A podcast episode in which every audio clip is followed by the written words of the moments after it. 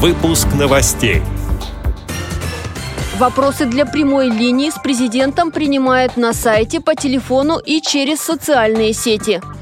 Татарская региональная организация ВОЗ и главная офтальмологическая больница республики договорились о сотрудничестве. К Дню памяти и скорби Российская государственная библиотека для слепых подготовит литературно-музыкальную композицию. Благотворительный забег в Лужниках собрал более 300 любителей спорта. Далее об этом подробнее в студии Анастасия Худякова. Здравствуйте! Уже завтра в 17-й раз пройдет прямая линия с Владимиром Путиным.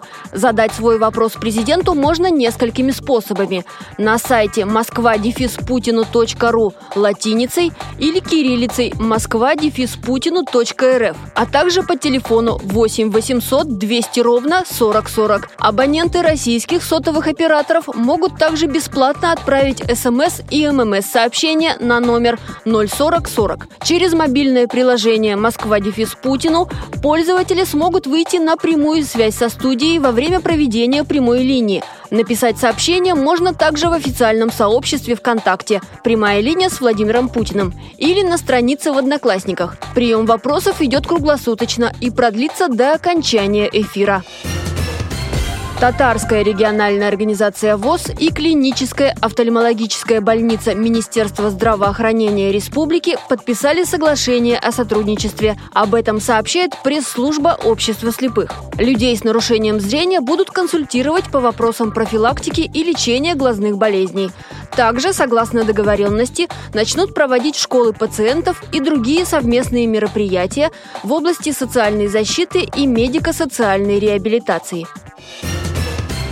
Российская государственная библиотека для слепых в эту пятницу, 21 июня, приглашает прослушать литературно-музыкальную композицию «Дни, наполненные тревогой».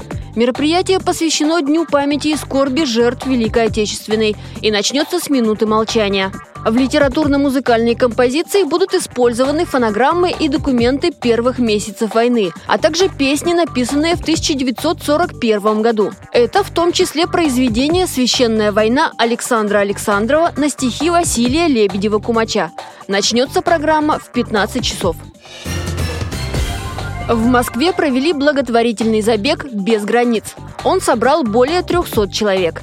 Акцию поддержал Олимпийский комитет России. Соревнования в Лужниках проходили на различных дистанциях – 3, 5 и 10 километров. Незрячие и слабовидящие любители спорта бежали вместе с волонтерами. Также для зрячих людей провели трехкилометровый забег вслепую. Участники преодолевали расстояние парами.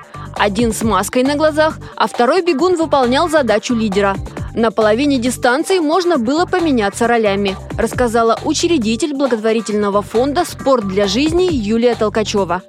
Три километра – это такая дистанция, она, она вроде как не длинная, то есть у людей, если нет физической, допустим, подготовки, они, они могут преодолеть ее там даже, даже ходьбой, например, да. То есть это же задача не то, чтобы там люди устали сильно, да, а чтобы они за этот период времени, а это в среднем от 15 до 20 минут, чтобы они могли ощутить этот опыт и в качестве лидера, и в качестве незрячего. Эти и другие новости вы можете найти на сайте Радио ВОЗ. Мы будем рады рассказать о событиях в вашем регионе. Пишите нам по адресу новости собака ру. Всего доброго и до встречи!